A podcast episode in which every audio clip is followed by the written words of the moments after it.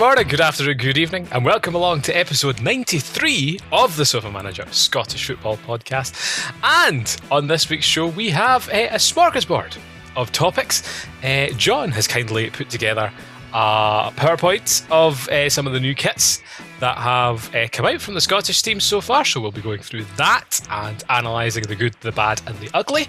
Uh, thoroughly recommended you go for the video podcast on YouTube this week, but we'll also describe it in detail for our audio listeners as well. Uh, we are also going to be looking at uh, Pat Nevin's recent autobiography. Paul, myself, uh, read that over the holidays, so I'll be giving that a review. Uh, John, also being in London, will be reviewing the Euro 2020 experience um, and our thoughts on the last 16. And uh, as well as that, we'll be covering Billy Gilmour's recent transfer and some of Stephen O'Donnell's comments this week, as well as a smattering of other topics around Scottish football. Anyway, uh, joining me as host this week it is the man who's out of the town, spotting uh, different football shorts in the gym, whatever you're into. Uh, it is John Brown. Hello, John. Hello, Paul. How are we? I'm good. It's exciting to hear you're in the gym. Uh, actually, your Instagram story the other day was quite funny. Would you like to tell listeners when, when that was taken? Well, I decided to go to the gym for the kind of first half of the England Ukraine game. Uh, it was Saturday night. Nice and quiet, funnily enough. oh, that you got access to all the machines you wanted, and there was a great screen on the treadmill. Not gonna lie. I know. I, I just sat on the bike and, and watched the first half. It was a kind of good way to kind of get rid of that all kind of negative energy after Harry Kane scores after four minutes. I just pedal harder. I'm pretty sure the cadence would have increased uh, after those few. Uh, and myself, uh, resident PSG fan and Fly Emirates shirt collector, Paul Menzies. That's not true. I don't buy Arsenal shirts. Or you got a Fly Emirates shot recently. You got a Benfica one, didn't you? Uh, I've got a few now. I've got Benfica, AC Milan. I've got a few for them, and Real Madrid, I think, as well. The whole feature to be had. Anyway, this podcast is in no way endorsed or sponsored by said flight merchants. Anyway, let's get straight on with things, shall we?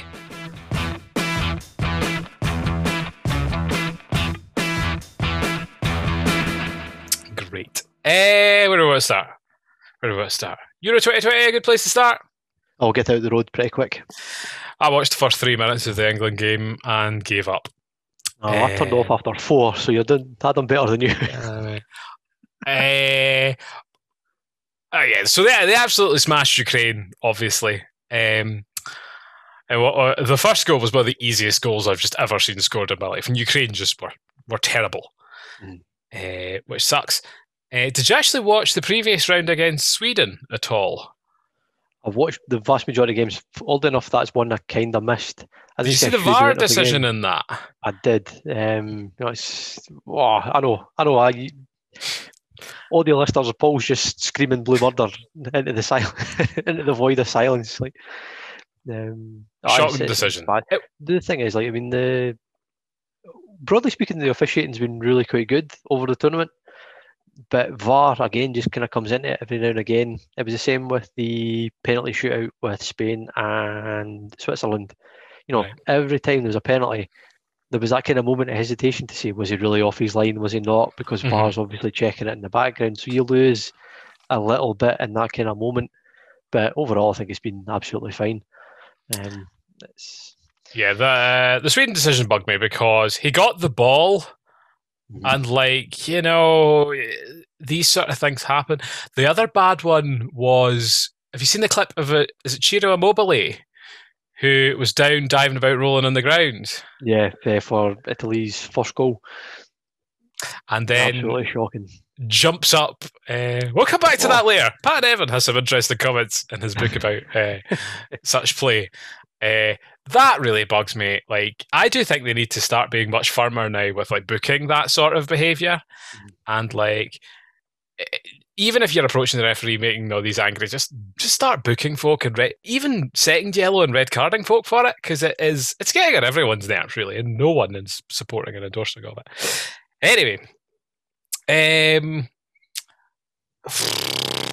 so the, the uh, this tournament winds me up because I honestly think this is the weakest tournament there has been in quite some time. Um, it's, it's not worked out the way I think UEFA wanted it to work out. in that you now have loads of nations participating, travelling all over Europe and Asia for nothing because there's no fans there. So there's no purpose to the bringing all these different countries together. They should have just said, well, we'll just have it in England. Uh, or we'll just have it in Germany, who are actually hosting the next one. Well, I mean, it's worked out pretty well for the English. Let's not lie. They've, they've, had the vast majority of their home games, apart from obviously just on Saturday there, at home at Wembley with a very partisan crowd. And you can say the same for Denmark. All three home games were in, in Copenhagen. That again, I helped in the last game for sure. Um, and again, Italy, most of their games have been in Rome. So there's been a kind of weird imbalance, I think, throughout the tournament. And likewise for travelling, it's just been outrageous. Mm. So I, I, don't think we want to remember, particularly if they win it, and then in which case it's just this year never happened. Like, honestly, I'll, I'll that's it. I'm unpacking my bags and coming up if they win it. Well, at the end of the day, it's not a World Cup. you know, just saying it is Euros, um, and it is long overdue for a footballing nation like that. Um, again, this to me is not. You know, I think of the England squad that went to the World Cup in 2006, for example. You know, Lampard, Gerrard, Rooney, Terry, like just that though that squad to me was just a level above what they currently have. Like I think there are good guys in the team, but they're not they're not there yet. Um, I, don't, I don't think we've kind of been, well, maybe I've been disrespectful. England haven't played a big nation yet in this tournament. Because Croatia were, well, no, even then, like I mean, that Germany squad is nowhere near the level it was even sort of at the World Cup. You know, in fact, they weren't even at the World Cup. Yeah, I don't think. Yeah, they they really haven't played a, a, a nation who's actually doing really well. They haven't played a France. They haven't played a Spain. They haven't played Portugal you know, they haven't played Italy, which they probably will meet in the final. Well, the problem no is tested that defence. The problem is, I actually think you can poke holes in, you know, Spain. You can poke holes in Portugal. You certainly could poke holes in France. Mm. Um, Kylian Mbappe, you're no longer the best player in the world, in my opinion, by the way. Um, not having the metal to slide away that final penalty, or indeed another three chances. He's a glorified Darren Mackie, actually, John. You don't, uh, you know why he never scored a single goal in this tournament? He's a chicken. No, why? Oh, I had him as golden ball winner. nice. can always rely on John's gambling to uh, to put a player Absolutely. down. Screw you over, no oh, doubt. No. It seems that Italy are probably our best hope uh, for finalists. I actually think Denmark have been playing really, really well, though. Um, as you say, I don't know whether the Eriksen thing has given them a massive boost, but that Dolberg guy is it Dolberg? Dol- yeah, Kasper Dolberg. He looks an absolutely unbelievable player. Sensational. Uh, so again, I don't think we had actually seen England play that well. Uh, I thought Germany was Germany were honking against them the other week. Like just Germany were really, really poor, but they still had chances. Like honestly, if you go at that England defence, think there's goals to be had against them. You've seen that even against Ukraine, and Ukraine were finding gaps between kind of Kyle Walker and John Stones. Mm-hmm that kind of right side of defence. You know, a, better team. If you watched Italy play against Belgium and the style of play and the intricacy in the kind of final third, honestly, they would tear England apart in that kind of area. That's if they go for it. It's a different mentality when you're playing a big team versus big team. So, it, in my opinion, it's England's to lose. It is, lose, but uh, huge advantage being at Wembley the whole way. Um, and then Italy are missing, I think, Spinazzola now, and you wonder. It'll be interesting to see because bookings and things will start to come into this um, with who's able to play in some of these later fixtures. Yep. Um, so we'll see how they do against Denmark. Italy are playing Spain, España. Spain. Tuesday night. Could have essentially be the final, so to speak. Um, uh. And again, Italy group stages, everyone had them all, conquer- all conquering, and it took them extra time against Switzerland? No, Poland. not Switzerland. Poland. Is it Poland? sure it was Poland. Uh, so, yeah, all to play for. Uh, I was really hoping that Ukraine were going to put them out because, again, there was some chat going around on Twitter with. Uh, it was like the graphic that was on BBC News of who England would play in the next round and then the final. Um, so it was like England, Czech Republic, Denmark, and then who they'd played the final. And of course, it wasn't England or Ukraine; it was just England. Aye, so people were they were like tweeting that. Remind me of this at like eleven o'clock GMT, which sadly didn't come back to bite them, but we always keep our fingers crossed. Uh, it's incredibly hard in tournament football. Uh, do they have the mentality? No, because I think again a lot of people were pretty disappointed with the first half performance after they scored, and it was quite pedestrian. Um, and Kane's just not not looking not, up to it. He's not hundred percent there. Like he's yeah, he's, he's had a few goals. I mean, I don't know if you've seen the other three goals in that game, but it was like the part of the waves uh, for the kind of defending two kind of crosses in particular. The free headers, Harry Maguire's in particular, was an embarrassment for Ukraine at the back. Really horrendous sort of marking in the box. Uh, the same with kind of Harry Kane's as well. So I don't think you can take a huge amount away from the game. Yes, England dominated, no questions about it. But you have to look at who they were playing. Wasn't all that much. Denmark will give them a far harder game. It just depends if Denmark can handle the situation and handle the atmosphere in much the same way can England handle it. Um, I I'm not sure. Uh, that this is this is now their test. Like England have now got to the, the stage they expect to be at. Can they handle that expectation now? That's the thing. The, the further forward you get, the more confident you get, the more experience these guys get. Um, but yeah, they, I don't think at any point they've had to be on the front foot. As you say, the waves just parted open.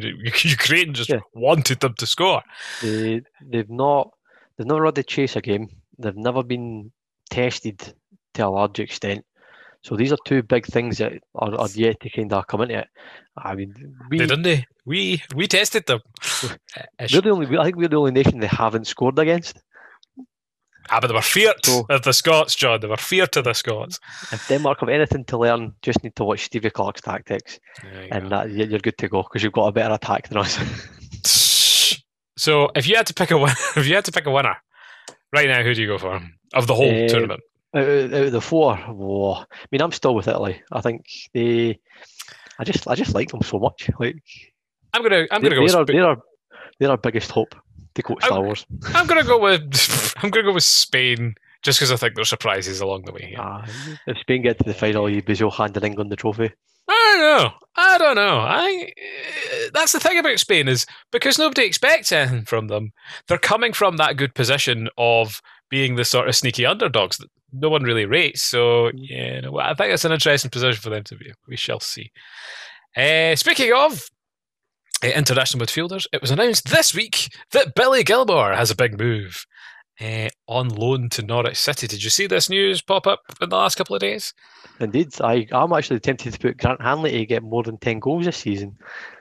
All the kind of crosses for Billy Gilmour, all the kind of uh, corners.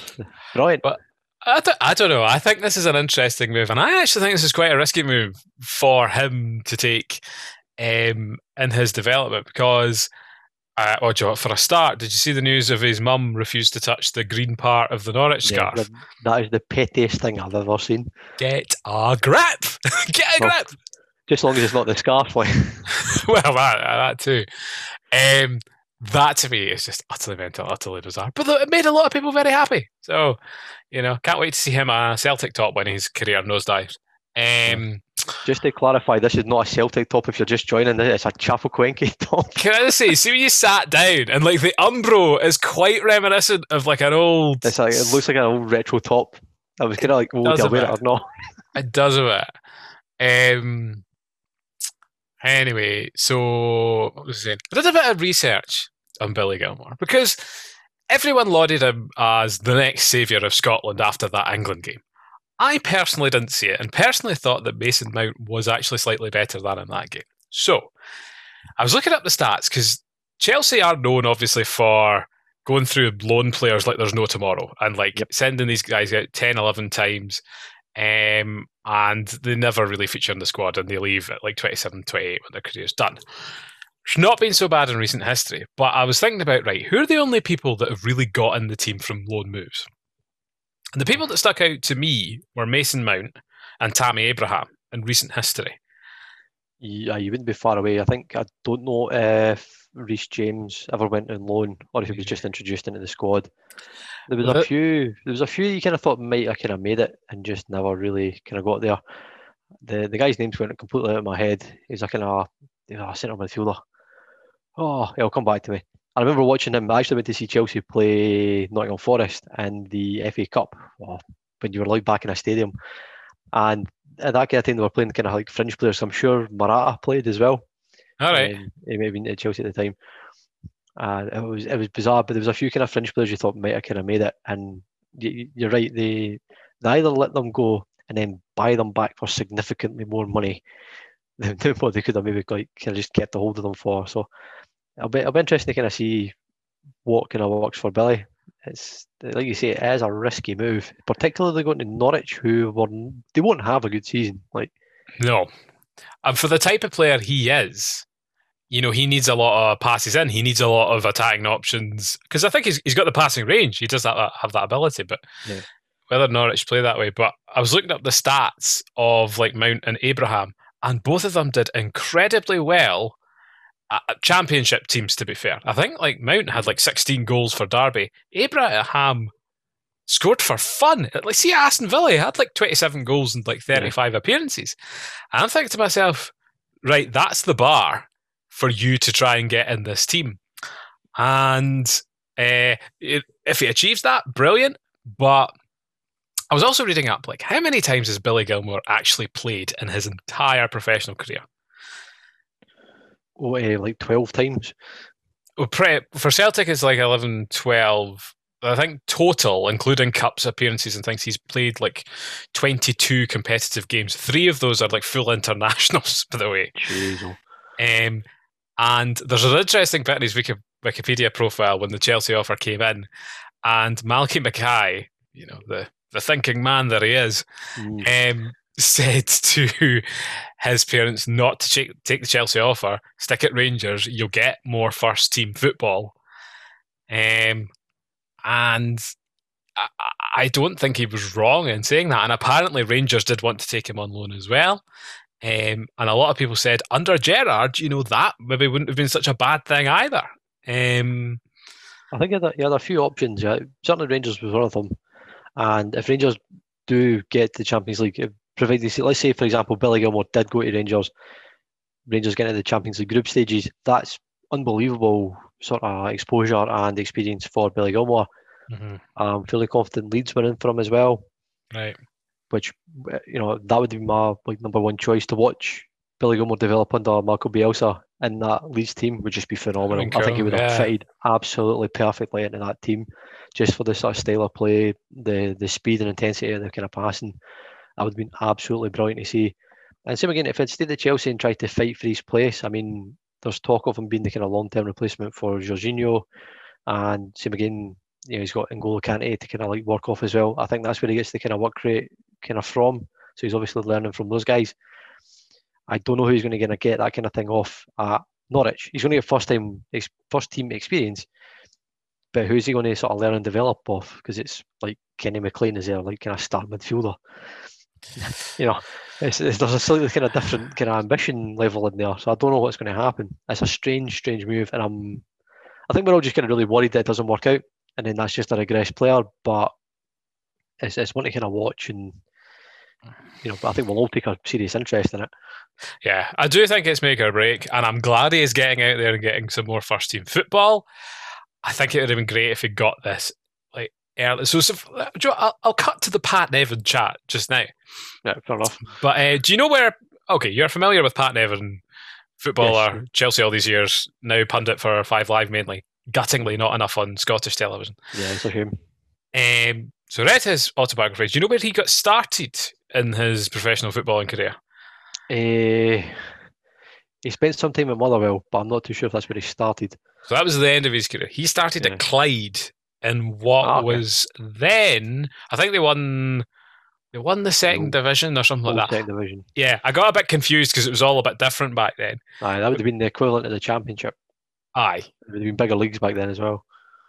But um, this is going to be a roundabout point because in terms of review of the book, it is fantastic. If you are a football fan who, um, you know, has an appreciation for the game, but was never really a good player yourself, I think you'll find a lot to relate about this because he's not he's not your atypical footballer, um, and kind of thinks that he comes at things from a very different perspective. For example, um, when he started playing his professional career, he had offers from loads of interesting teams to come and train. He had a trial at like Leeds and stuff, um, who were very good at the time. Um, but it was like, nah, I'm quite enjoying my university course. Um, it was some sort of business degree, funny enough. Um, so he was doing that at what then became Glasgow Caley. And then someone came up to him one day because his junior team he was playing for were just dominating, like even like reserve matches they were playing as bounce games against professionals.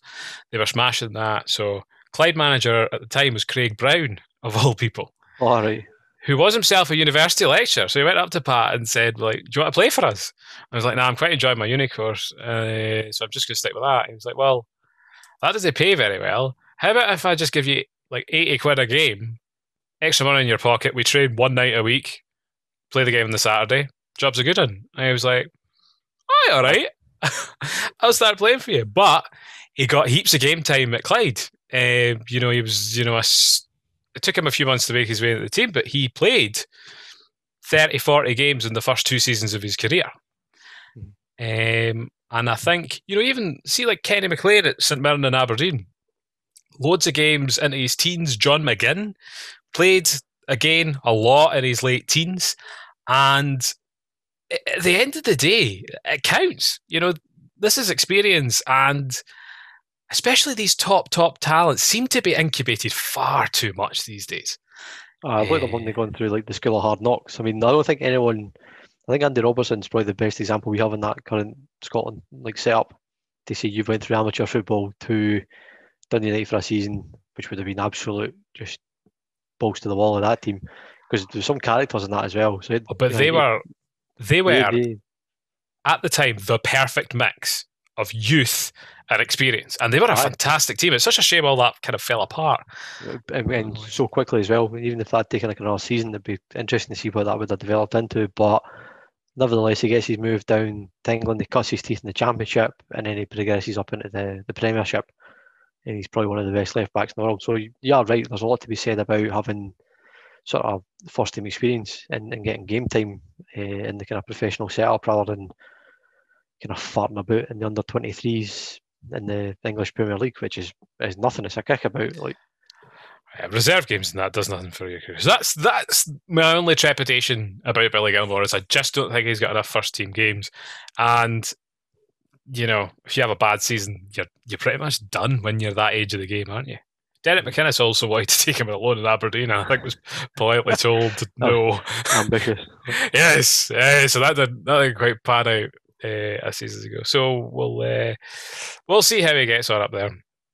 Shall I give you the rest of my thoughts on the book while I'm here? Yeah, why not? So Pat Nevin, right? Accidental footballer is the title.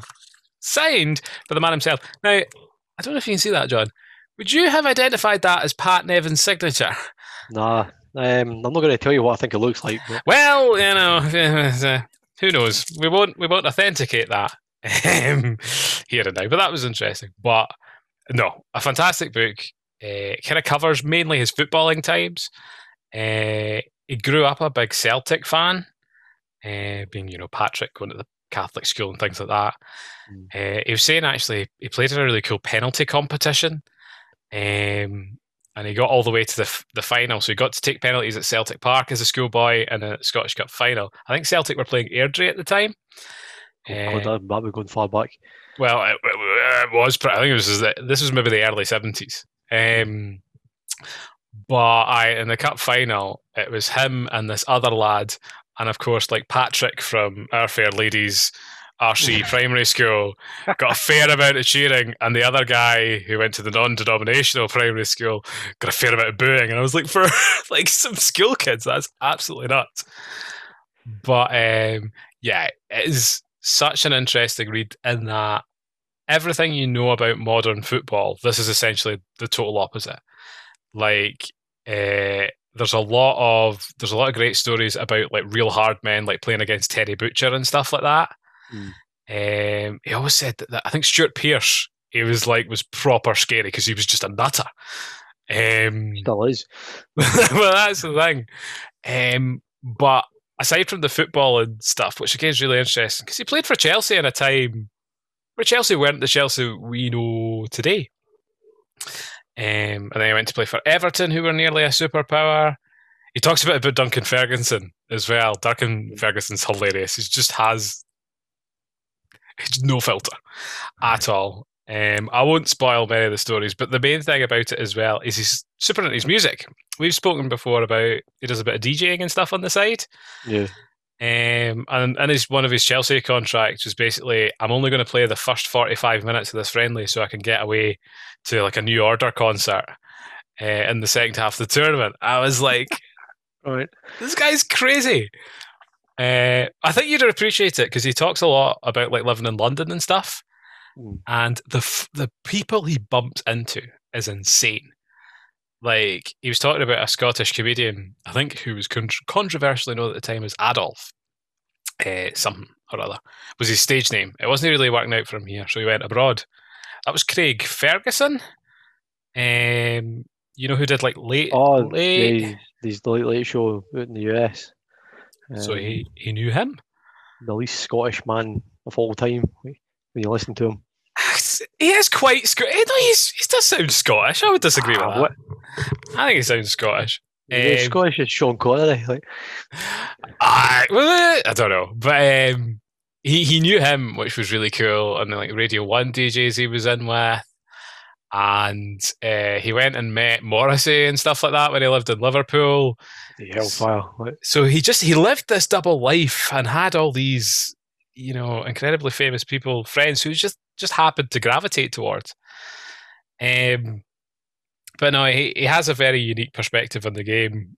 Um, one that I don't think exists now. Like he played probably more beautiful football at the time, which is the football we kind of try to play now, the more technical, uh, less physical side of the game. Um, but yeah, really good book. Thoroughly recommend. Especially if you have any interest in alternative 1980s music. Um, he's really into all that. So my my dad's albums and things, I kind of recognize most of the bands who are very like random, Simple Minds and stuff like that. Um, but he touches on more serious issues as well, like because he came through like the Celtic Boys Club and things like that. Um, accusations and things have kind of since come from them, convictions and things like that. So he's quite honest about that. Um, but as well, his dad came to every game he played and everything like that, and um, you know, just just the way they were brought up, like primary school football was like the biggest deal ever. Um, Yeah. that's the thing that always gets me. Like when you read, like you speak to these kind of sort of players from a certain generation, like obviously Pat Nevin and maybe into the eighties and probably the nineties as well. Like school football was just a massive, massive thing. Like when we were at school, there was just that. it was irrelevant. There was absolutely nothing. There was no leagues. There was no no. no games at all. It was. I don't Well, know if this- it all kind of stopped. Like Well, this brings like he, he, the thing is like what he was saying like these primary school teachers and stuff like that would give up their nights for training and then they'd give up their Saturdays for the game and stuff like that as well. Now, obviously, because of things that have come to light and stuff recently, you, you kind of have a, a better perspective on this. However, there's no doubt that that bred some fantastic footballers. And yeah, it's just it's just you get that kind of natural talent. It just appears out of the schools rather than like forcing them to training on a Tuesday night. Like But that's the thing. The the school structure works well in that you keep these guys local. So, you know, they're not going to have to out, you know, to train somewhere random.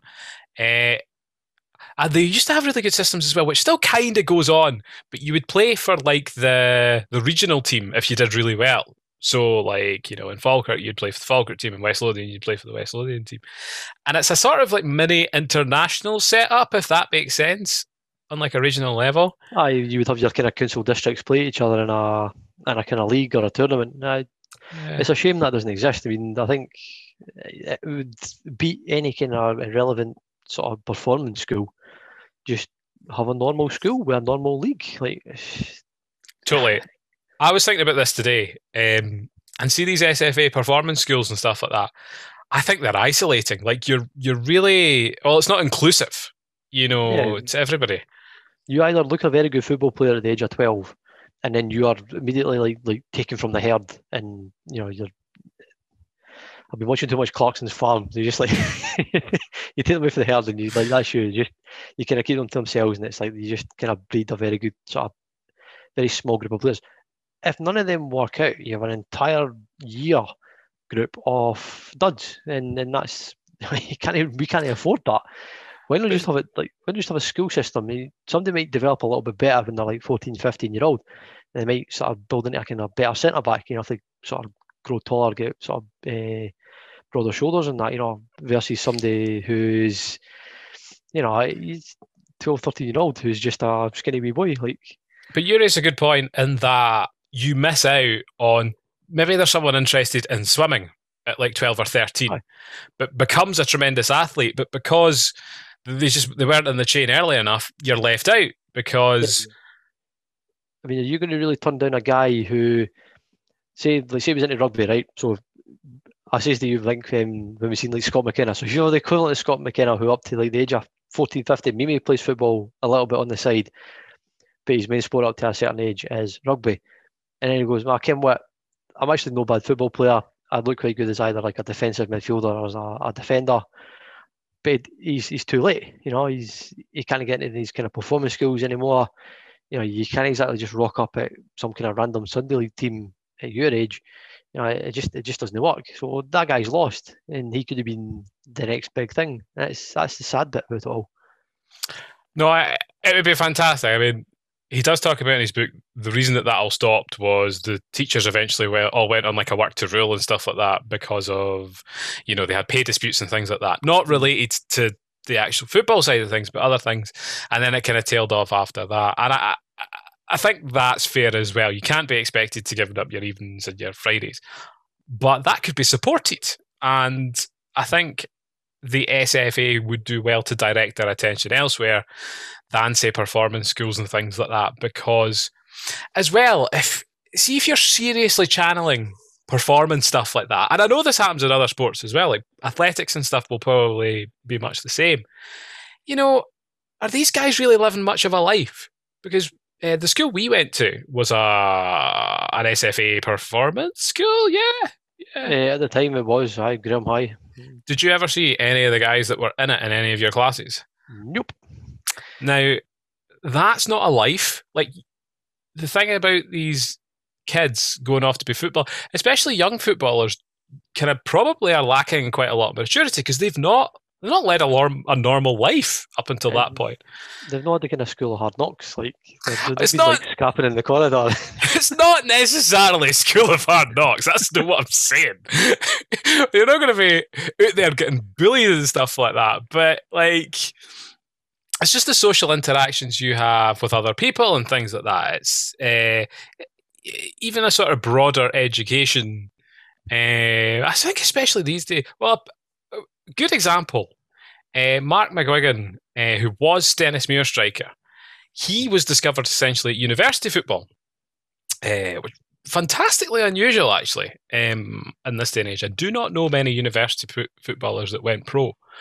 Um, I, I know there must be some, like Danny Denholm, example at East Fife, is a PE teacher. So there must have been a bit of crossover in there. But Mark uh, played for a number of teams across Scotland, like Partick Thistle, Stenhousemuir. He was going to sign for East Fife, uh, but he's patched that in to go and do his PhD.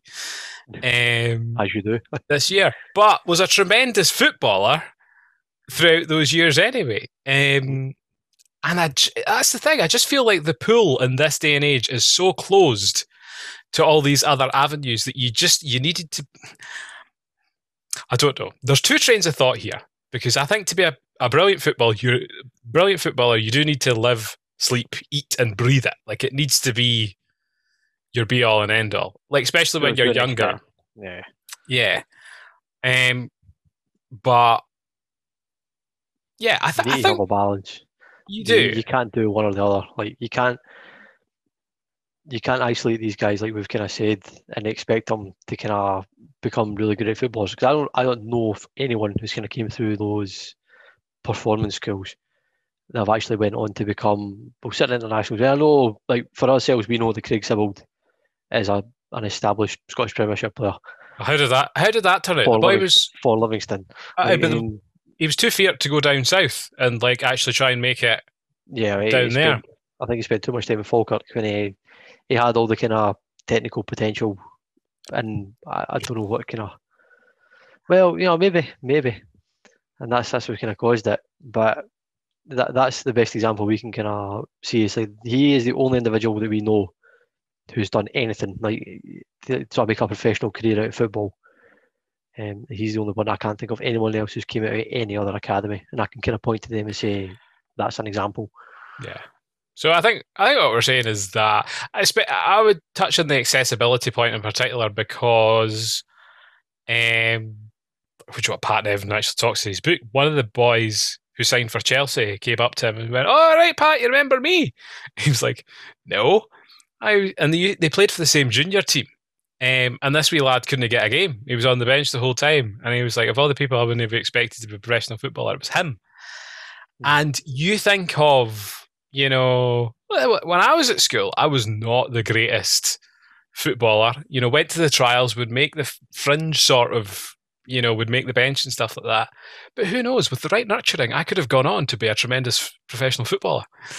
Are you Um, saying if you were in a performance school and a performance environment, you you could be playing for East Fife? I, I tell you, anyone probably could be playing in the Scottish lower divisions with a reasonable amount of athleticism um, and practice and technical ability. But a footballer, basically. I, uh, but like, I think that the whole system needs to be looked at. I think schools is an excellent way to start because currently it is a mess. And once at one time it was the backbone of Scottish football development, and at that time we were excellent. Uh, we were putting out fantastic international footballers who played in all the major uh, teams. Uh, that's kind of fallen by the wayside, and it's just a pain. Like the the whole pro youth system's kind of mixed up, and then um, you've then got kind of junior teams before that, which is kind of it looks expensive to me. Like buying all these kits, ferrying them all the games, all these different trophies and stuff like that, and they're often run by really bitter folk as well. Um, and uh, all credit to them because giving up any of your amount of time to to go and do that is fantastic. And you've ris- um, raised the point quite often as well about the number of pitches um, and the correlation to sort of footballing prowess. And uh, well, currently in Falkirk, they're letting the grass grow in different places by the looks of things. So Yeah, they can't be bothered. Like, yeah, make it more accessible. You know, put some money, reach out in the right places, get a structure in a place where everyone can access. Right now, that is the schools, um, and go from there. Because I don't think I don't think they're reaching enough people just now, and I, it works. It works in all directions. I mean, even if even if these guys don't turn out to be football players, they're still going to be football fans. They're probably still going to go through the turnstiles. I mean, me and you. I mean, I was absolutely hopeless at football. I tore my ACL trying to play five aside. That's how bad that was. But uh, yeah, I'm hooked on the game, so I'm still going to go week in week out to watch a game literally anywhere. I mean, this Saturday I'm going to watch Welling United against Gillingham in pre-season games. there you go. Why? They like the game. You know, like it's an easy way to get these kind of just get these kids kind of hooked on the game as well as as playing it. You know, you you pick up an interest in the sport in general, and you know you just see where it goes. No, There we go. We've, we've solved it. We Nick gives a call. well, We're available. I was about to say the pandemic. I feel like we're kind of shouting into an echo chamber. that, you know, yeah, buddy, it's a brilliant idea. Yeah, fantastic. High five. We've solved the whole problem. And a lot of people will be sitting right now who've played a lot more football than us over all those different levels who will have vastly different opinions. Um, so if you have another solution or you think this is the wrong solution, politely leave a comment below and we can have an academic discussion as to the way forward. This is just a suggestion. It is not uh, gospel by any uh, way, shape, or form. Uh, but no, interesting chat. Accidental footballer, thoroughly recommend. Uh, maybe not the signed copy. I'm sure there's audiobook versions and stuff as well. So go for that. Uh, speaking of your interest in football, uh, we have wonderful, delightful kits that are uh, coming out across Scotland. You've got your Chapecoense, I've got my Paris Saint Germain, so we haven't gone very local for our kit choices this evening. Uh, but I believe, John, you have uh, aggregated some of the kits that have been released thus far in a little slideshow presentation. Uh, for us to look through and comment on, so I will I will leave you to take it from here. Indeed, yeah. I mean, I've spent like the last kind of couple of days going through like every single team in the Scottish leagues to see who's actually released their kits. Um, some have, some haven't. Um, so I think what we'll do over the next kind of couple of episodes, we'll kind of drip feed them through. So I've picked two from the Premiership, two from the Championship, and two from League One, because League Two somehow have released nothing. Like there's either very little information on the new kit, or I just can't find it. Uh, either way, not great. So I'll I'll kind of pull them through over the next kind of couple of weeks, and we can decide um, whether we would buy it. So yep, hundred percent, we'll pay the full RRP, or we'll think about maybe sort of buying it in the sales, or it can get in the bin. don't right. like it, then it can right. get to. So we'll, that's the kind of we'll we'll aim for those kind of three kind of tiers, and uh, we'll see how this goes, and we'll see if I don't crash Zoom uh, trying to share my screen, which is Okay, whilst whilst John tries to share the screen, I'll mutter away because I know when I tried to do this the other week, there was like radio silence. Oh, um, is that showing on your screen? It is showing on my ah, screen. There we go. There we go. That, that, I'm, pressed by my laptop here. Like, do you want oh, to yeah. describe what is in front of us for our audio listeners? We have in front of us, dear audio listeners. uh, we've got the Dundee home and away kit. Um, home kit is actually quite nice. Uh, I quite like the template. It's a kind of navy blue with a kind of I don't know, call that kind of. It's like a, kind of it's like bricks ish. Yeah, it's it's an interesting kind of pattern. You might see it on some kind of corrugated metal on the floor. Not as bad as the Falkirk one last season, if you remember that. It's more square, yeah. Yeah. Um, it's quite nice and it's got kind of light blue and white kind of trim on the collar and sleeves. Yeah. And then kind of bright blue sponsor and badge, which I think really makes it kind of pop you know, not to sound. Yep. I should work in marketing, man. Uh, it's absolutely fantastic. I would buy that. Yeah. Yeah, the way kit as well is very similar, but it's a yeah. it's the baby blue accent color that the the home kit has. Yeah, so it's kind of the inverse of it. Um, but both are cracking. They're actually like really really nice kits. I would have an almighty trouble picking between them uh, if I was yeah. a Dundee fan. This is probably one of the ones I brought up to the shop and buying them both. um, like I really like. So these are what Macron, Macaron, Macron kits. Yep. Uh, I've always kind of liked them. They've done some interesting stuff with the Hibs kits in recent times as well. Mm. Uh, really like how the logos um, fit with the color scheme as well. So a lot of teams are pretty stubborn about not changing their logo colors. Um, Dundee have done that. I'm always a big fan of anything baby blue, so uh, I would hundred percent go for the the home one, but I think if you're a Dundee fan, you've got to you've got to get both of these. These are much better than the last season's. Oh, 100 percent. I mean, like I said, I think I'm I'm just about taken by the away kit than the home kit. The only thing is the kind of collar of the the away kit. Mm. I can't make my mind up if that's like a, almost a kind of polo shape or if it's just a kind of weird kind of indent. it's but like a, way, I think, I think it, it fits a little bit better. Yeah, it almost looks like it's buttoned, but it's not. So it's yeah. uh, whereas the home kit's very traditional, it's just been just sort of round neck. Typical kind of collar on that. So that's that's kind of Dundee. So we're saying, you know, a job well done there. That's that's actually not yeah, bad. They nailed that, unfortunately. Shall we go across town now? Yeah, we'll go across town too. If I can get to work. I've not seen these yet. Uh, Dundee United is what we're going to be looking at. Uh, oh. Charlie Mulgrew. Oh. oh, there you go. right, okay, obviously Charlie Mulgrew, I hate with a burning passion. Uh, always have, always will. I have to concede he's quite a stylish man. Um, so what we're currently looking at Dundee United home and away kit. Home kit is orange with like black streaks that get bolder and bolder, which is kind of a gradient across the way. And then the away kit is like a paint splattered. Uh, it's white with paint sort of splatterings of orange. But again, it's Macaron as well, isn't it?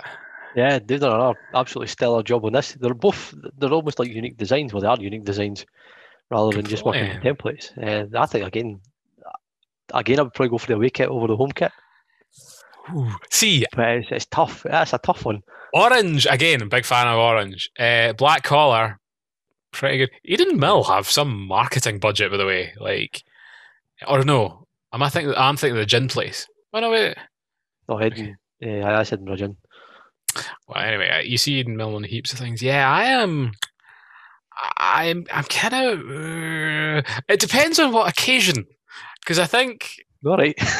you know. so if you're, going to, if you're going to a wedding, what you wear? I think you wear the home home kit to a wedding. So you Uh, can go the collar.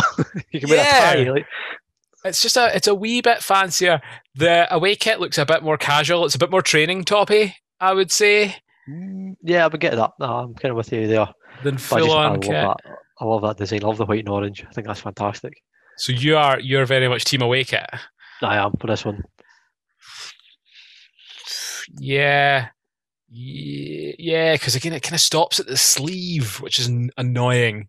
Hmm. Um, if it kind of went full way, yeah, I'll go with you there on the home kit. I don't like these as much as the Dundee. I don't think. Yeah, I think uh, I would certainly the, the Dundee away kit.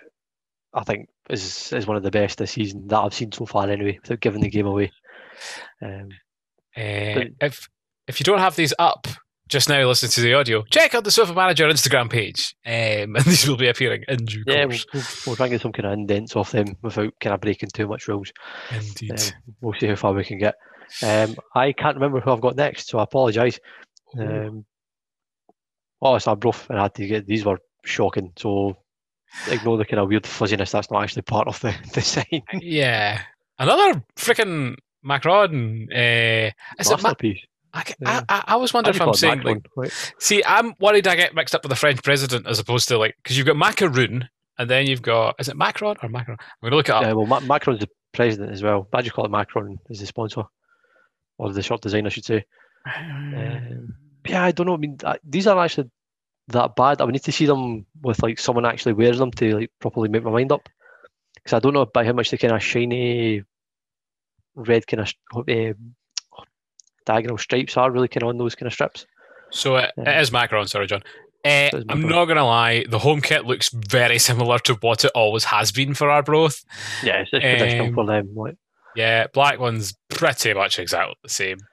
They they've missed a trick in the black one. If they had made the badge like black on black, like they've been doing for the Dortmund tops and the Germany top, Yeah, I think that would have been a lot more kind of sleek than having a kind of random purple badge yeah. just like kind of shoved on there as a kind of not quite an afterthought, but it doesn't fully set into the shop. So I don't think I'd bother buying that. And I don't know, I don't mind that kind of maroon-ish colour shirt, so I'd probably would like buy that in the sales Oh, you big Jambo Johnny. uh, a little bit. You know the green shirt that I'm wearing, like I'm just looking on the Macron website just now, by the way. They've got like freaking all the Italian shirts. You can buy like Hellas Verona and uh, Bologna, Bologna, I was going to say. Yeah. Ternana. Right, okay, that's a whole other day. Eh, Didn't, didn't get me down that rabbit hole. Like, No, no, no, no, no. days. Like, the away kit, stick it in the bin. Home kit, eh, nah, Like, it's not bad. It's not. put it's, it traditional. towards. Yeah, it's just it's just an Arbroath kit. You know, Yeah, The- you wouldn't be surprised if they'd had that for two years, for example. Exactly. And it could have been last year, so we just never knew. Yeah. Um, the next one is Partick's, home and away. Ooh. So this is a bit kind of, I, I'll straight up, I don't like the home kit because I just don't like red and yellow as a kind of colour scheme. Just, Right. I've just never liked it, but I do really like that away kit. So O'Neill's the kit manufacturer here, who I think are more known. Um, you see them in Irish bars across the land with all the Irish university students who have brought their sort of.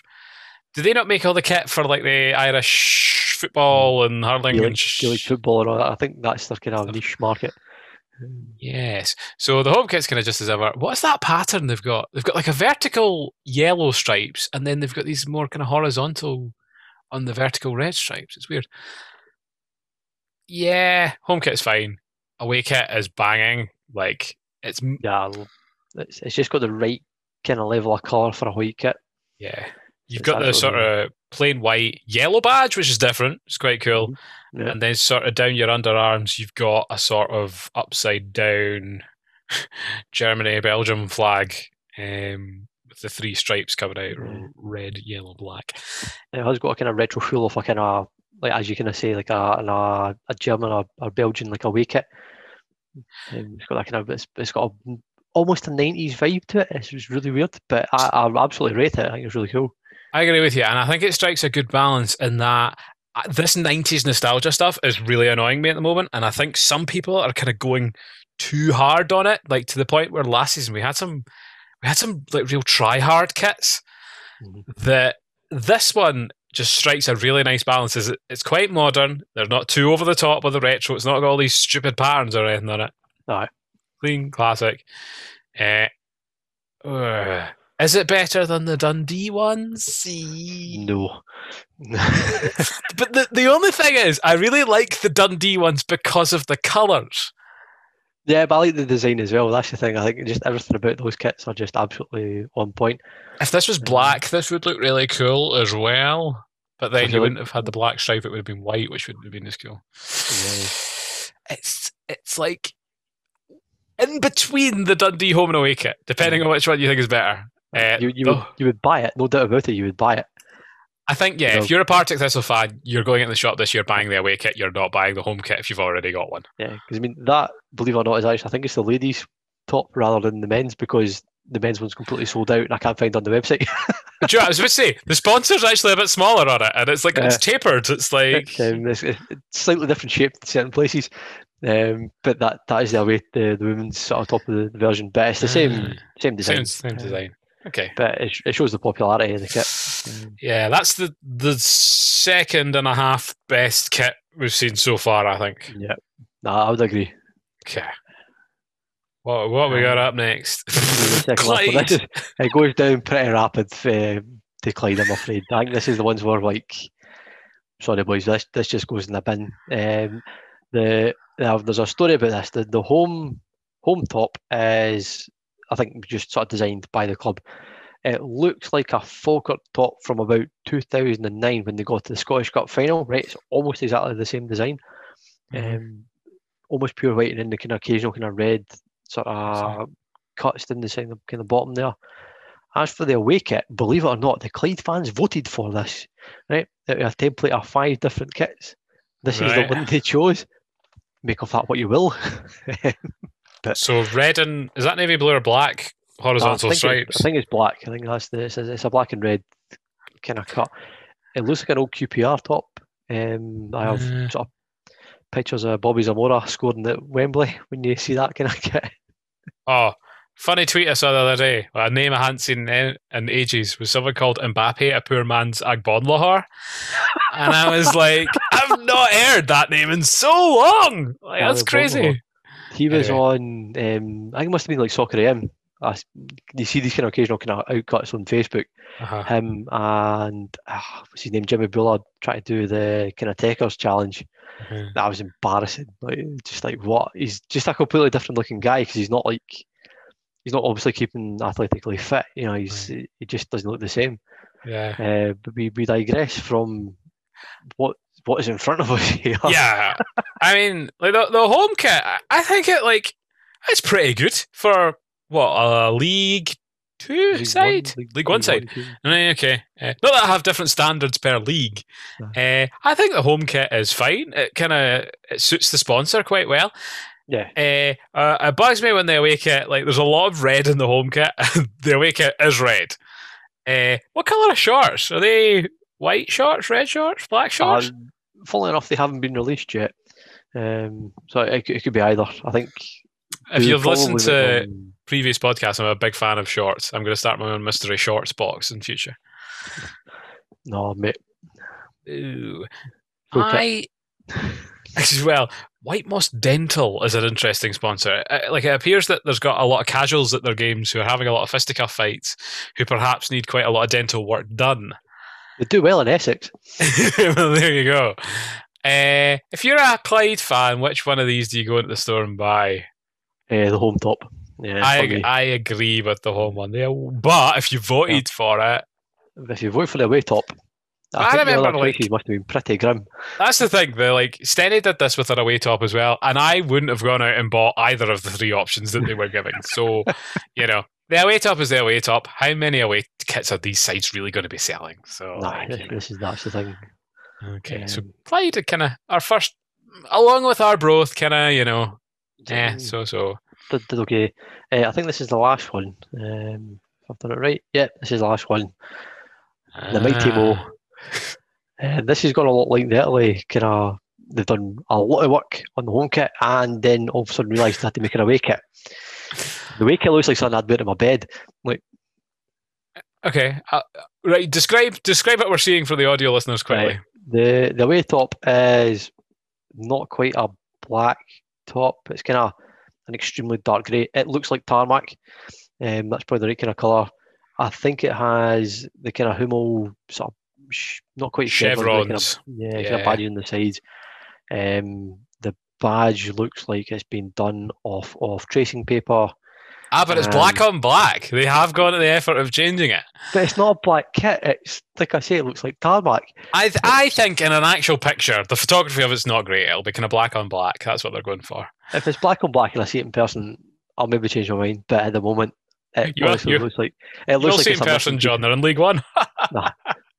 It looks like a missing piece of like a kind of pajama set. Like, you know, But mind, uh, see that Dortmund kit from like, uh, I don't know if it was last season or the season before that was like the black on black is like the- super rare and expensive now. nineteen twenty kit. Yeah, I mean, you're talking like five or six thousand pounds if you seriously want that kit. But th- this is this is what they're going for. Can I blame them? Um, I'll see what it looks like in person, and as you said, I probably will see it quite a lot. Home before I explain kit, them. home kit no, is like banging, Denmark kit, but blue essentially. So uh, vertical lines into quarters that are kind of fading out. If you look at the Yeah. Denmark throwback kit, it's kind of like that. I, I Eh. really, really like that. I don't see for me. Sometimes these kits can get a wee bit fussy, and that for me, the home kit is bordering on a wee bit fussy. You might elaborate on fussy. There's just too much going on for you. It's confusing because you've basically got those uh, vertical lines, but on the top of the kit, they're much thinner than they are on the bottom of the kit. So on the top of the kit, Yeah, fair. really thin lines, and the bottom one they're really thick. So I think that will do well to confuse your opposition because they won't really know what speed you're traveling at because they'll be looking at like how quickly the lines are passing by, and the top of your body will appear to be going quicker than the lower half of your body. Ah, okay, Um, so it's the Doppler effect. Aye, okay. I- yeah, as a physics Love teacher, John, you've you've led me right there. It's a sort of a visual perspective. it's, it's, it's the Big Bang Theory for me. Yeah. Um, for me, you're right. I, I I do take that point. I, I still like it because I think it's a little bit different. Um, I, I, I think maybe even like in of lighting that they've kind of done on the picture probably helps it a little bit. Um, I think really right, though, weird if, they had, if they had, if they'd either had the, all the stripes going from like the whole length of the shot up and then kind of fading at the top, or vice versa all the way down, it probably would have worked a little bit better. But nevertheless, I think it's a fair effort for League One. That's, that's pretty good. I I wonder if you walked into the pub, you're going to get noticed more with a home kit. You're going to blend in a bit more with the away kit, and I I think the away kit's a little bit more style orientated because Yeah. of the black and black. It's a bit more subtle. Right, you're a Montrose fan. You're you're definitely buying the home kit, aren't you? I would buy the home kit, and like I say, the away kit. The away kit's the kind of thing. If you go into a bar and it says no football colours, you can wear that kit. I, I've never seen anyone wear a Montrose kit, to be brutally honest. Um, yeah, I quite, I quite like the away kit. I quite like the away kit. Just the home kit's a wee bit too fussy for me. Those chevrons aren't even solid blocks, are they? They're also Uh, they like look like sort of pinstriped. just a just a wee bit too fussy. For that reason, it's the away kit for me. Ah, they're off. I mean, when they're playing on a really kind of miserable day in Peterhead, they'll blend in. Peterhead will don't know where they are.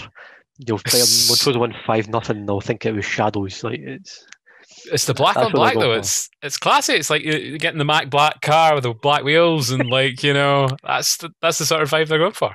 And I'm pretty sure there's lots of uh, rollers in Montrose with their matte black Teslas, blacked out wheels. You know, Escalades, G wagons, all that good stuff. And now they're going to have their uh, their black away kit to go with it.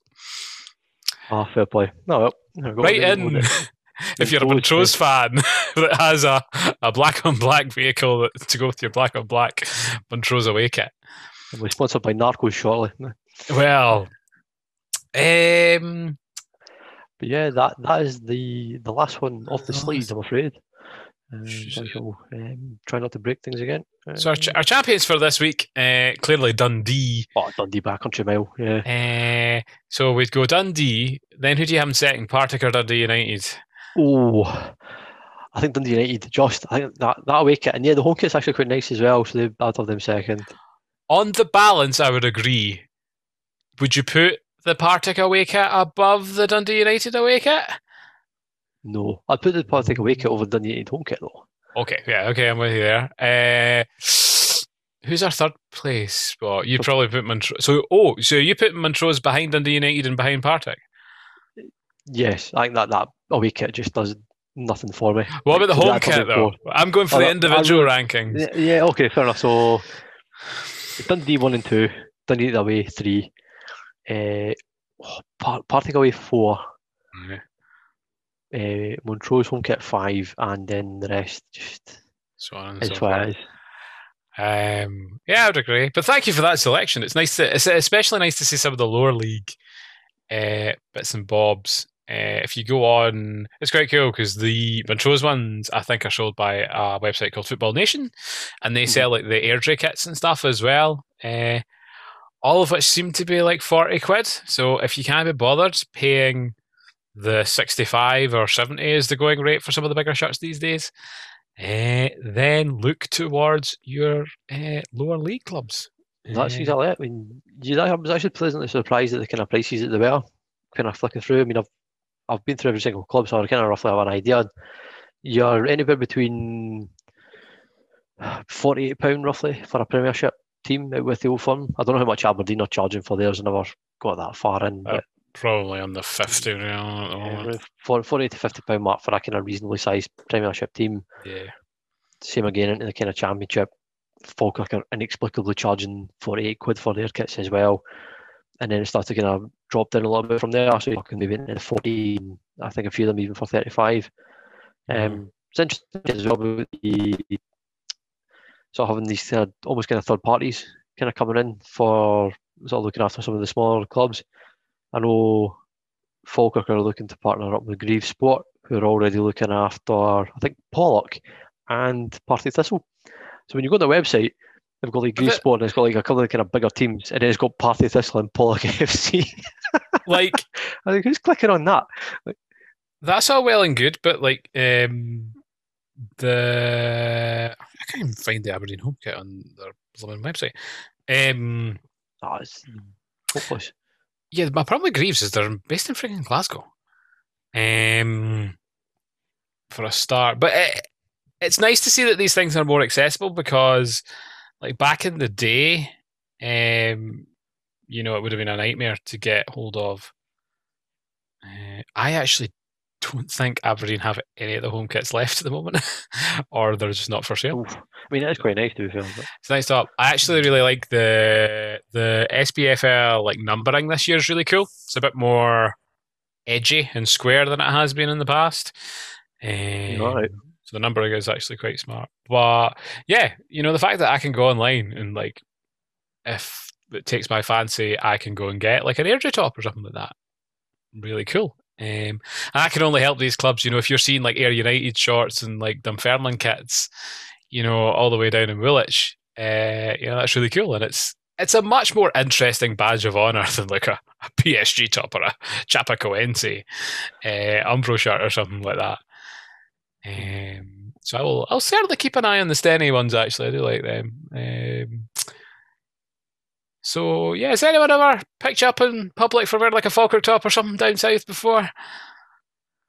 no, never. I've had a few funny looks in general, but uh, nothing for what I'm wearing. Uh, I get a few for wearing like uh, certainly if I've been in Scotland and stuff. I get funny looks. Yeah. I've got like a kind of Scotland polo shirt and a training top, which I try not to wear all that much at the moment. Mm, How's other than that, no really. I've had a I've had a few. I've had a guy to be fair. I was wearing a. I've got like a Stuttgart training top that I've battered to pieces, like just be kind of like going out and about in. And this guy started talking to me in German. I was like, I have Oh. absolutely no idea what you're saying to me. But he thought he thought I was I was a, a, a German football fan. So you're going to be wearing those Brazilian tops way more often then, aren't you, John? Yep, absolutely. We'll see, we'll see what sticks. Good luck with that. Um, no, it brings up an interesting point though, in that I've seen like all over the news this week. They've been back on going to these like uh, football kit places and stuff like that because people are now buying more retro shirts than they are buying like some of the current stuff. Unless you're yeah. full like full like me, listen to previous podcasts for more information on that. Um, but it brought up the fact, you know, like on the back of my Scotland shirt, I'm getting Andy Considine's name. I'm thinking it's a bit rare, it's quite unique, it's quite quirky, and they kind of go back and they show you like I think a like a, a mid '90s England kit with like Gascoigne on the back is now going for like four five hundred quid. Yep. Um. So who? What? What do you think would be a good pick for this year, John? In terms of like the footballing stock market, if you're going to get a player's name on the back of a shirt, what do you think is going to stick with? Do you, have you ever actually got any printing on one, any of your shirts before? No, I, I hate it. Okay. I know that that's probably quite. The only I've got two, and they're both Newcastle tops. I've got one, my very first kind of kid that kind of bottom load money. Uh, I've got like a God, what was the year? Say 14, 15. Uh, Newcastle top's got like brown 10 on the back, and I got given a Newcastle top again with Bruni 21 for my 21st birthday off all you a couple of mates and that. Yep. Uh, other than that, I have kind of been gifted, or not, kind of bought it randomly, was a Schalke top with Rakitic 10 on the back. I think it's match worn and it's been signed by the current Serbia manager. I can't remember his name, who must have been playing for Schalke at the time. Mm-hmm. I have that to hand. That was 2006, 2007. But other than that, I I think if you get even a player name on the back of it, you're kind of tainting it because you're kind of limiting the amount of people who are actually going to buy it. I mean, there's a lot of them going. You could you could buy like, it was a really weird one. So I, I bought like a Benfica top, uh, which should be arriving sometime this week, and you could get it with um, some really kind of strange names on the back. And I was like, I don't know who any of these people are, but they were ten quid more. Like, why? I don't know who they are. It, the thing is, right? So, see with the hockey jerseys, like I pretty much now can't buy them without a number on the back because it just completely makes the jersey. It does make the jersey for, for hockey stuff, absolutely, and the same for baseball tops, uh, even for NFL. You know, that's that's the design. Yeah. For football tops, yeah, I kind of, especially now because you're mm, I suppose they're kind of going after the American sports because they pay hundreds of dollars and things for their jerseys and stuff as well. Uh, I I like it I think it's cool for remembering a moment. Like I have an Aberdeen top with Aluko 11 on the back. Uh, who then went to play with Rangers. It's kind of like if I got a Mulgrew top kind of earlier down the line. Yeah, I wouldn't be one of these guys like burning them or anything like that, but you know. You could take it to kind of low levels. I mean, that could have had like Myles Hippolyte on the back of a Falkirk top. And then my, my brother had one with Afies on the back. Yeah, but the following season he goes in place for Dunfermline. I no longer can wear that Falkirk top at all to a Falkirk game ever again because it's tainted. I can't do it. Nah, you just leave it blank. You'd have to be a. I say you'd have to be unlucky, but quite a lot of Falkirk and Dunfermline players have gone backward and forward. Yeah. Um, it's the same. Like, how would you feel like if you all of a sudden found yourself in like an Aberdeen Rangers game, right? And you're wearing your Aberdeen top with Aluko on the back of it like that, know, that's, that that's great, John, because that gives us common ground to have a chat, and we can all say how brilliant we thought Sonny Aluko was, and how much we each respect each other as football oh, fans. I'm sure that would go down well at that big fence. that's exactly what would happen. We'd uh, we'd high five, shake hands, go for beer. It'd be great. Um, yeah, like it's it's not ideal. Uh, it's better that than getting your own name on the. Well, I don't know don't it's kind of 50 50. I think if you get your own name in the back, you are adamant you are keeping that jersey forever. I think for the most part, you do anyway. Yeah, that's true. A few of mine are speculative investments. And so I do keep the tags on a few, but that's that's just the way I, my mind works. I think you know these. I've kind of come to the decision now that these things are meant to be worn. You know, this this shirt can go for I think about hundred pounds these days in reasonable condition, um, and it is in reasonable condition. Uh, but I have no intention of selling it because you know exactly it's what it is. If the Fly Emirates falls off one day, the Fly Emirates falls off someday. You know. Um, but yeah, um, so I'm not going to get you an Aberdeen top with brown eight on the back of that. Then I, I, I wouldn't say no. it's, it's like the best. Like finally, a lot of people seem to be getting that. Actually, I saw when they're posting on Twitter. Kind of back to your thing about them. Who would you kind of get? You know, if you look at the kind of Messi and Ronaldo old kits, like the values of them are just going through the roof. I you would probably looking at probably getting Eriksen on the back of a Denmark top. I bet that would be worth a pretty penny. Mm, I could make a really bad joke just now that would be in poor taste, so I won't do that. Nah, don't do that. Are you sure? I could yeah. do it. Even I'm I'm partial to those kind of jokes. okay. Uh, yeah, that'd be a good check. Um, well, like even if you had a really old one with like Laudrup or something on the back, that's you sort of. No, I mean, I, am sure I tell you the story. My dad has a Scotland top from Spain '82, mm-hmm. immaculate condition, medium as well. Medium's always the kind of the kind of price point you want. Mm. It was like 250 quid to, as a resale. I was like, "Are you sure?" Because I mean, like you've won it against the Czech Republic, you won it during the game, and we've lost again. Uh, you sure you just don't want to get rid of this pocket of 250 quid? That's the thing, like that. See those last few weeks, especially. That was the time to shift your that, your that Scotland like, club. you want dead stock away, hundred percent. That was the time. Uh, I think you know. I'm definitely more of a collector than a, a trader. I think that's kind of much your sort of uh, side of things as well. So I mean, I collect them because I'm I'm not much of a hoarder, but that's this is like the one thing that in football scarves, which is probably a topic for another day. But it's cool because it's collection of football scarves. but that's like it's memories, isn't it? And it, I, I buy a I buy a scarf every time I go to a new ground. So unless it's like a for a Falkirk game, so I've got scarves from every single stadium I've ever been to, uh, all over the world. No, and I think that's really cool. Memory. I think it ties to a location better than like a postcard or a keyring or like a Polaroid of you yeah. drinking some local beer or something like that would. So Tennent's outside the San Siro. well, yeah, that too. They love Tennent's export over there. Funny that, that was the weirdest experience of my life. Like, but I suppose it's like us drinking Peroni. Like Peroni to them will just be like Tennent's to us. Tennent's equivalent is piss water. Yeah, so it's kind of weird conundrum there. Um, Stephen O'Donnell was saying some stuff this week. You were saying, yes. Um, I kind of feeds back into the kind of Euro chat, um, and I kind of suppose it goes back to kind of Pat Nevin's kind of comments as well in his, his autobiography.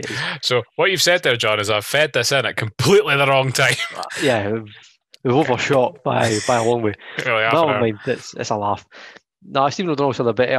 I can't work out whether he's having a moan about being criticised or whether his kind of words have been taken out of context.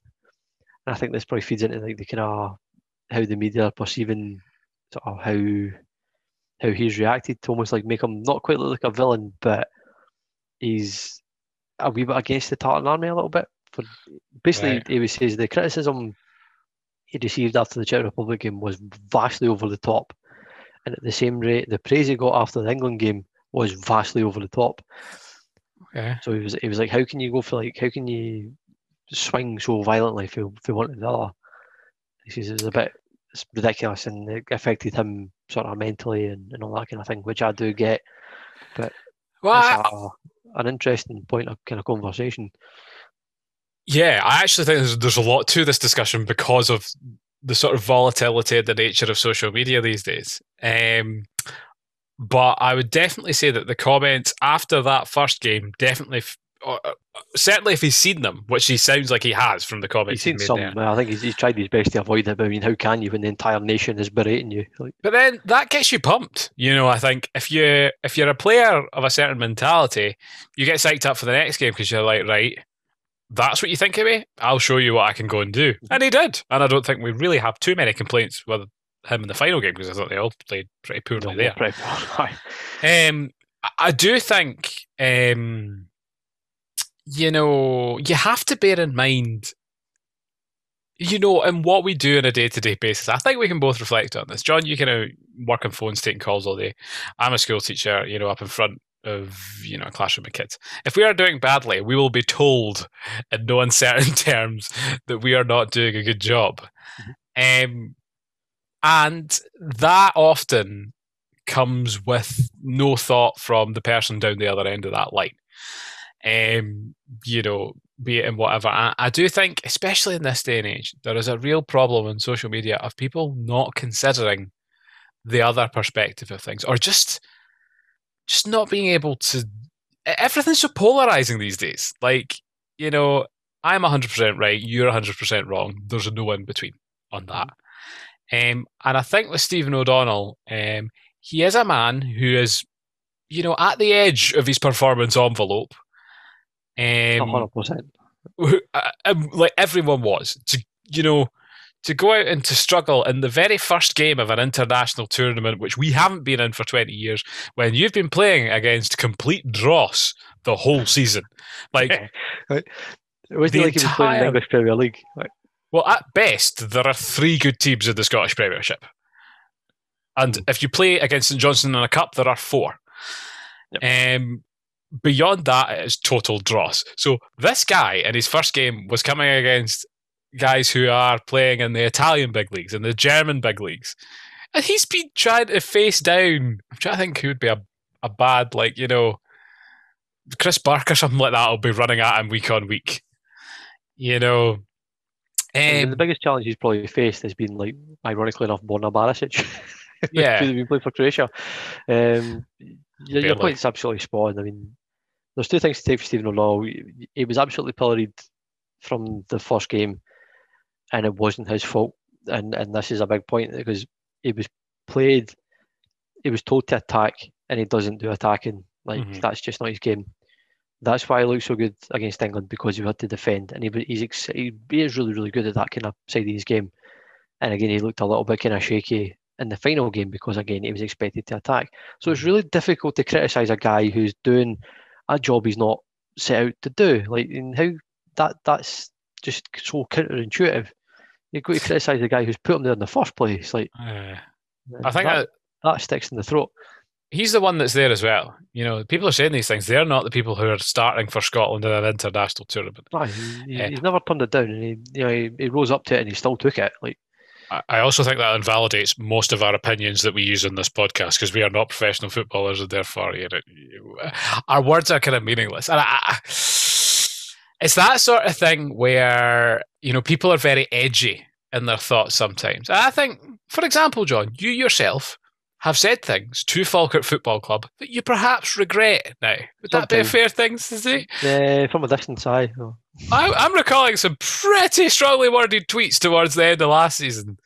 Oh, Eh, some of it was merited though. I mean, this is the thing. I mean, I, Yeah, but hold on. none, Like, of, who- none of them were personal. Right. The, the, can I can I bring up your Twitter account? Just now? an. But then, then who are you who are you targeting those thoughts at though? It's, it's formed an entity. Like it's that's that's the difference. But then that it's never going to get through in that sense, and um, I, that's the thing that always confused me. Like in my time working for football clubs, it was always so frustrating to see all these media people work really hard to put out highlights, to put out interviews and stuff like that, that would then just get rafts of dislike and anger on social media, which had nothing to do with the product they were producing, but had everything to do with the the product of the park. And the nature of football as a de-stressor in particular is you essentially pay a fee of money to shout at some young lad for 90 minutes, be it good or bad. And that's just, I think it comes with being a professional footballer. Some of it, I like, you know, Some, some, some of of it is you can probably put it down to being that is an occupational hazard. I mean, to a lesser extent, I get on a daily basis out of my job. I mean, I deal with this current old. I can't. I would lose my job if I spoke my mind. But um, you know, I expect that it does a lot of damage to me, and it has done a lot of damage to me over the last kind of couple of months. But you know, you you expect it. I mean, I, you never kind of go into the job not doing it. I mean, if you're a linesman, there's no way you've existed in football to not know that a linesman is going to get absolute dogs abuse for 90 minutes. Same with a referee.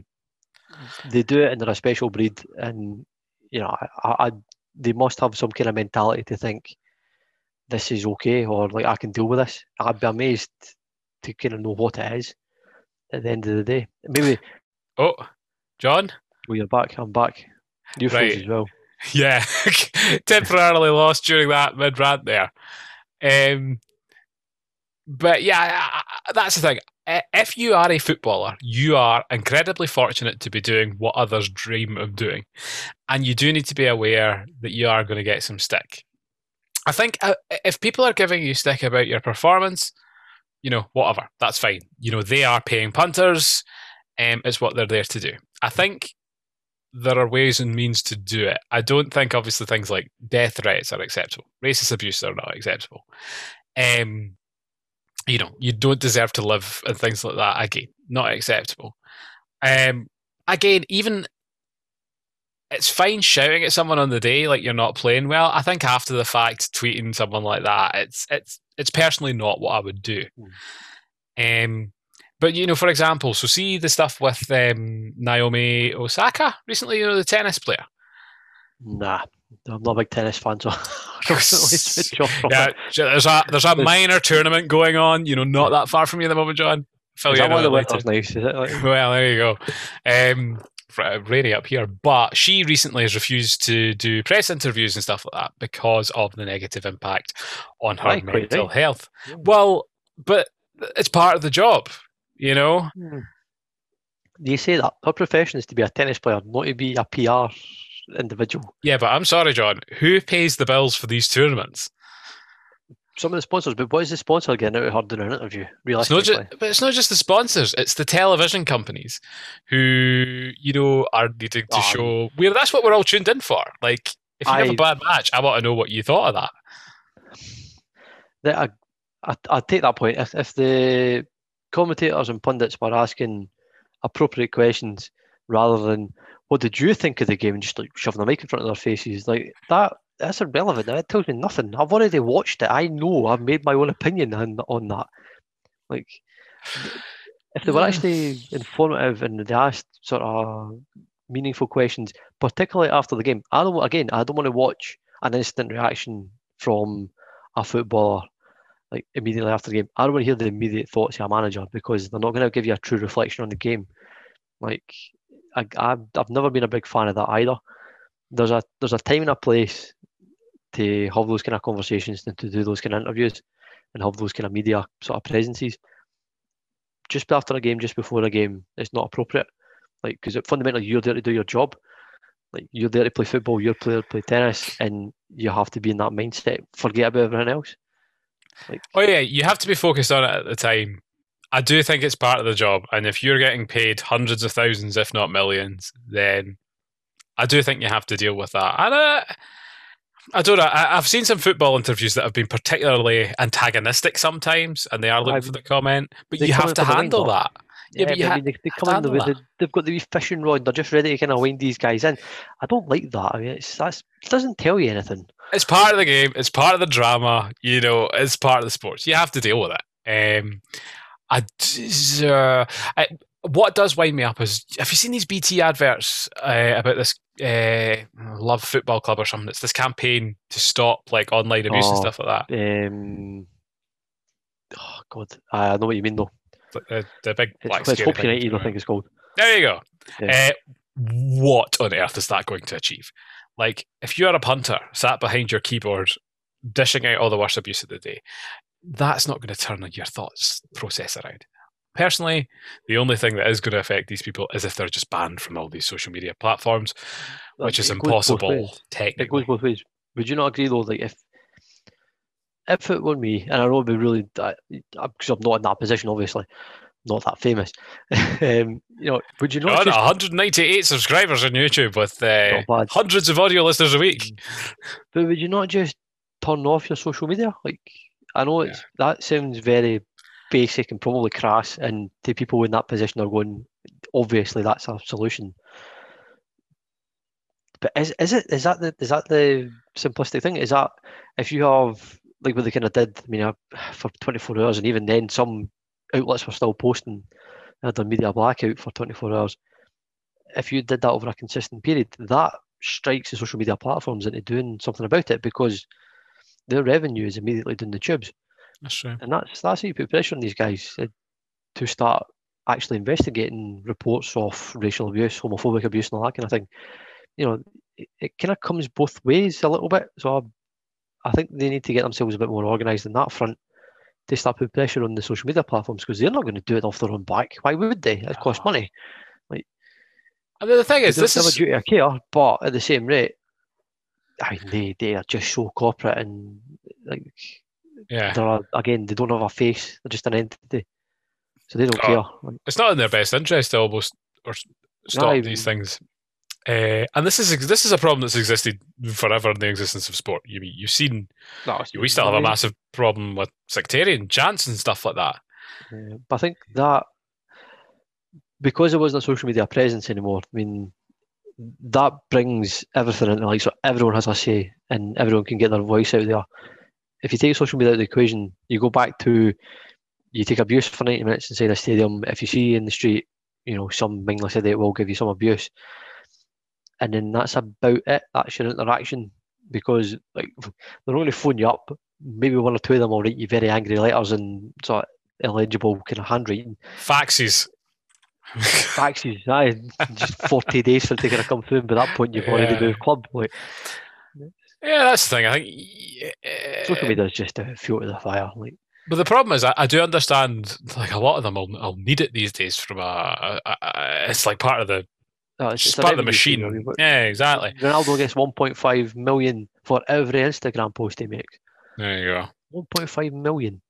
Oh, can I just say, really bugs me the debate of uh, Lionel Messi is a better footballer than Cristiano Ronaldo, right? Ronaldo's a better player. Sorry, Darren, but he is. Can I just say, who's going to be the better goalie? Ronaldo. We get the power cut. I don't think so.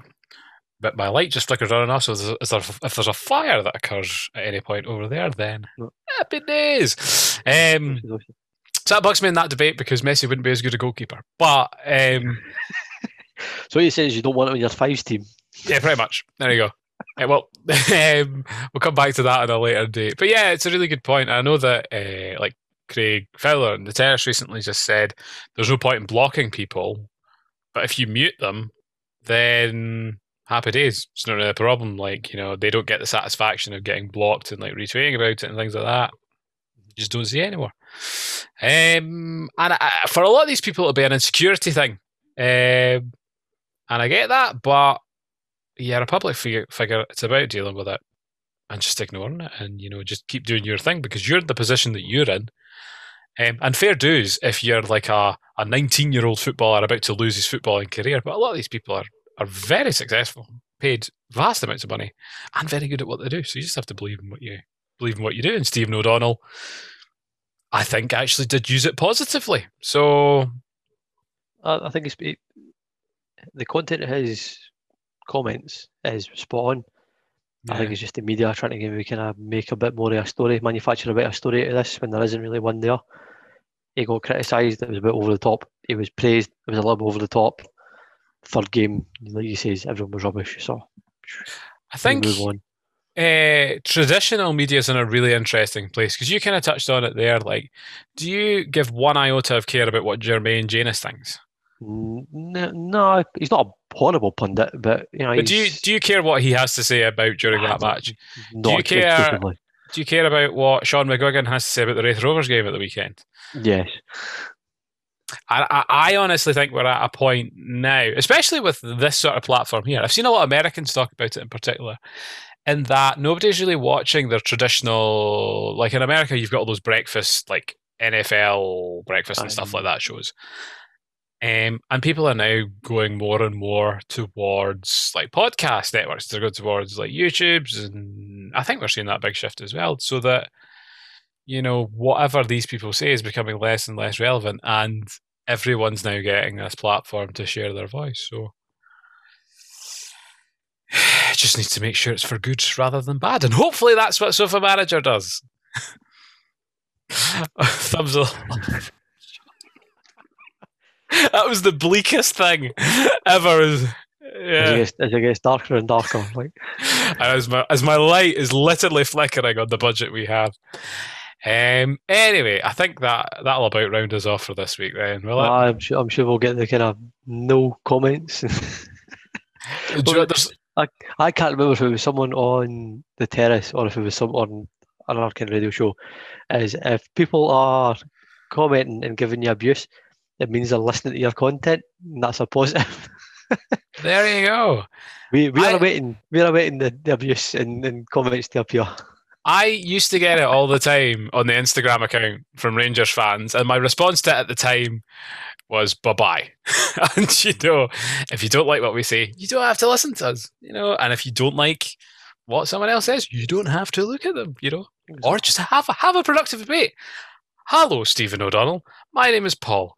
I am a distinctly mediocre footballer who could have made it uh, if I was given the opportunity at performance school earlier in my career. But that's by the by. I don't think you played particularly well against the Czech Republic. Response I disagree with you, Paul. I thought I played very well. Fair play, Stephen. Thank you for allowing me this cordial debate.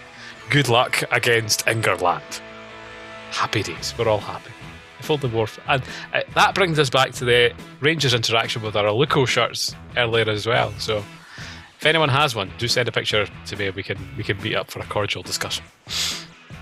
Socially distant. Socially distance, of course, of course, it has to be added. Anyway, if you have enjoyed this week's podcast, or you do have something to say, because there is a lot to comment on this week, Let's be fair. uh, please stick a comment below. I'm sure uh, myself and John uh, will be down there to get the discussion going. Um, and again, subscribe to us on whatever platform you are listening. Give us a like um, and follow us on social media Instagram, Facebook, and Twitter to keep up with all our latest misgivings. But I shall say a massive thank you to John, Thanks, Paul. All the best.